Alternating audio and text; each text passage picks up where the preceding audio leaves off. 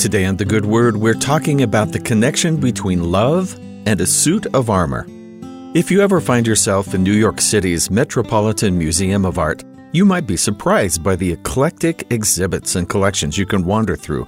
You expect to see ancient and modern art in the form of statues and paintings and sculptures, but there's actually a lot more to the museum than what we might consider traditional art. The Met is also home to books, furniture, clothing, and even suits of armor. These items may have had a practical purpose when they were first crafted, but it's easy to recognize the artistry when they're displayed with care. Take the armor wing of the museum, for example. The displays range in time period and place of invention, but every piece displayed has a plaque explaining the time and the attention to detail that made it the protective equipment it needed to be. From the helmet to the greaves that covered the calves, each piece of plate armor took a careful hand to ensure it would protect the wearer and still allow for freedom of movement. Chainmail or scale armor required intricate stitching of metal pieces together to create a full covering, while leather armor would require intense treatment and manipulation. The end result? Something both beautiful and functional, protecting its wearer while also proclaiming their status as something worthy of extra protection. The Lord often uses the intricacy and detail of literal armor as a metaphor for the protection He offers. The Scriptures feature many passages explaining the strength that God provides if we follow Him.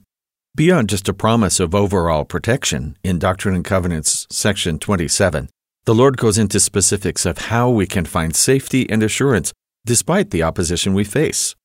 Wherefore, lift up your hearts and rejoice, and gird up your loins, and take upon you my whole armor, that ye may be able to withstand the evil day, having done all that ye may be able to stand.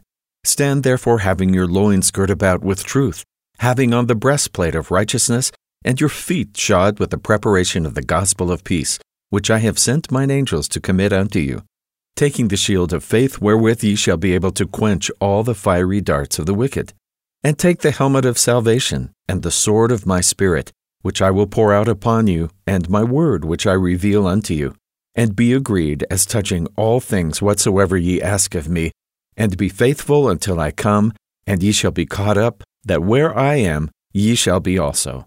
Amen. A full suit of armor would take many hundreds of work hours to complete, and would only be available to those who really needed the extra defense. God has provided an opportunity for all of His children to be equipped with His power. But getting that protection does still require effort on our part. Our effort in building our faith, acting on it, and learning to listen to the Spirit is what will protect us as we find ourselves facing the inevitable hardships. God sees each of His children as someone worth guarding, but we do have to accept the help He offers through following His commandments and doing His work. It's only through the power of God that we are able to stand against the trials that we will face, fully clad in the armor of His love. And that's the good word.